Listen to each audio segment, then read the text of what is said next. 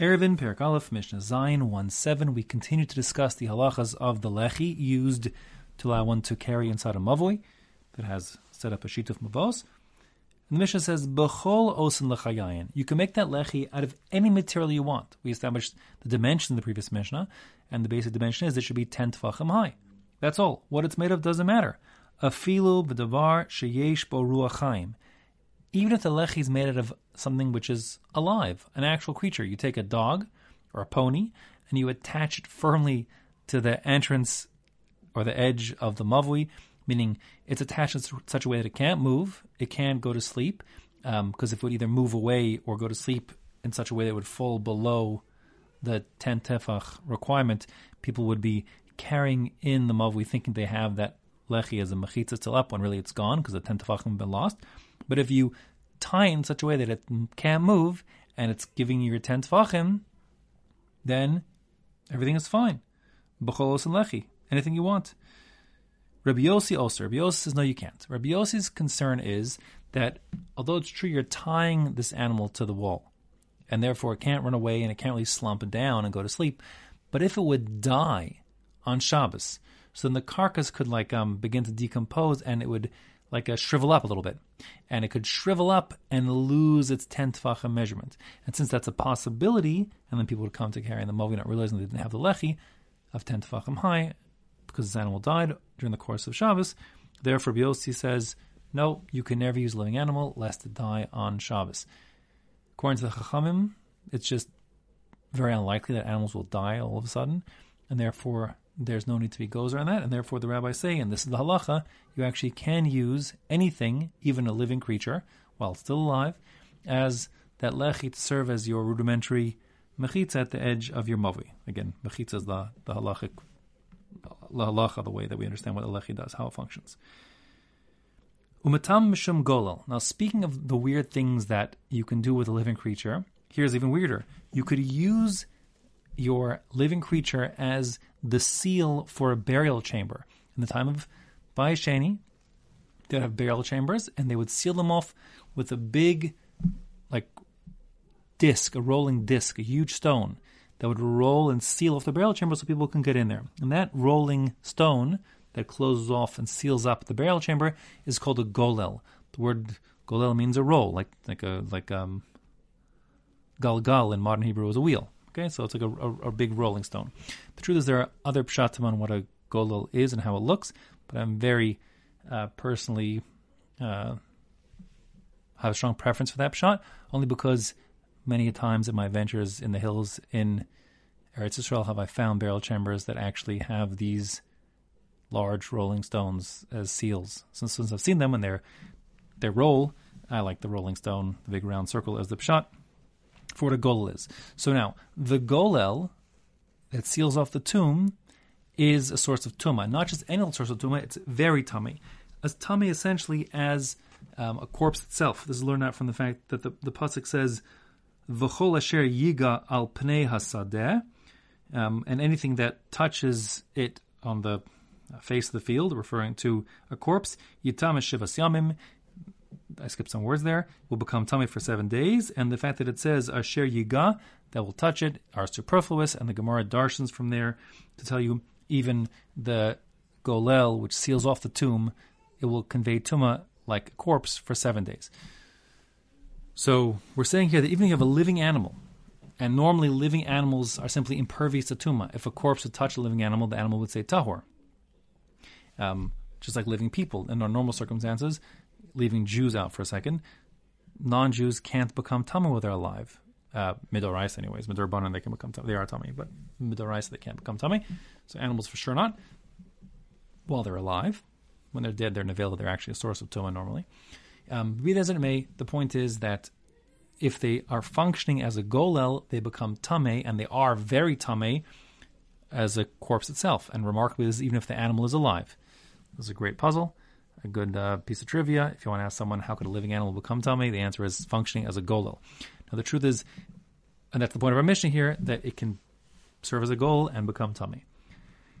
By the way, when you untie that animal and stops functioning as the seal to the tomb, so according to Rashi, it remains tummy. So you'll have an animal that forevermore carries a super potent source of tuma, um, can convey tuma even by oil, etc.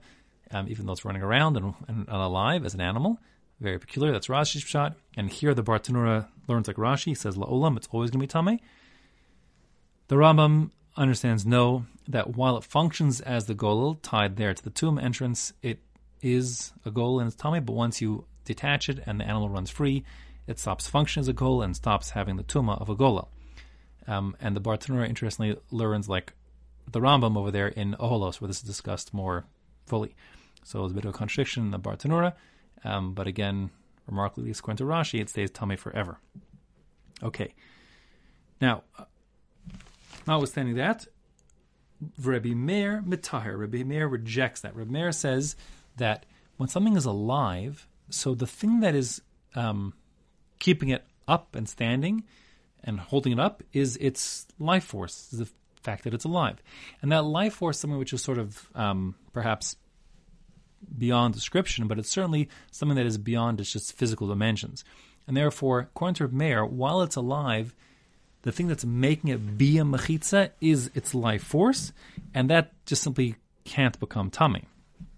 So that being the case, it's not functioning as a mechitza um, on its own. It's it's the physical structure of the animal plus the life force while it's alive, and therefore it sort of can't function as a mechitza while it's alive, and therefore it certainly can't become tummy as a golel. By that same logic, Reb Meir would say although it's not mentioned in our Mishnah and the gears we have in front of us here. Reb Meir would say that the living creature cannot function as a lechi, because a lechi again is functioning according to Reb Meir and the halalacha, it's functioning as a machitza, and again, since it's being alive, it's being held up in part by its life itself. Um, it can't function as a mechitza, and therefore it can't function as a lechi either. Okay, halacha is not like Reb Meir. Here, it's like the Tanna Kamma in, in both cases. Furthermore, another interesting use for a living creature. V'chosfen alav gite nashim. Uh, husband and wife who are married to get unmarried to get divorced requires a get, a bill of severance, and that is like a like a contract which describes that the woman is now being released from the marriage. And the requirements of the get are that it has to be um, written on a a document normally, um, and then ha- that document is handed over to the woman. So here the Mishnah is saying, who says that the document has to be a scroll? That the document be that the, the, substrate, you know, the platform on which you're on which you're writing the the words that are severing the woman and ending the relationship, let them be on the hide or the horn of an animal, and then you can give the whole animal or the whole you know, the whole animal to the to the woman and she'll receive the animal, which will function as her get. Um, it certainly would be the case she needs to receive the whole animal. You couldn't like cut the horn off afterwards because of technical reasons. But the point is, if you write instead of on paper or parchment or um, animal hide, you write on a living creature, that could function as the get. Says the Tanna Kamma. Rabbi Yossi Haglili Posa. Rabbi Yossi Haglili says no. If you write the actual the words of the get on the back of an animal and give the animal to the woman, she's not divorced.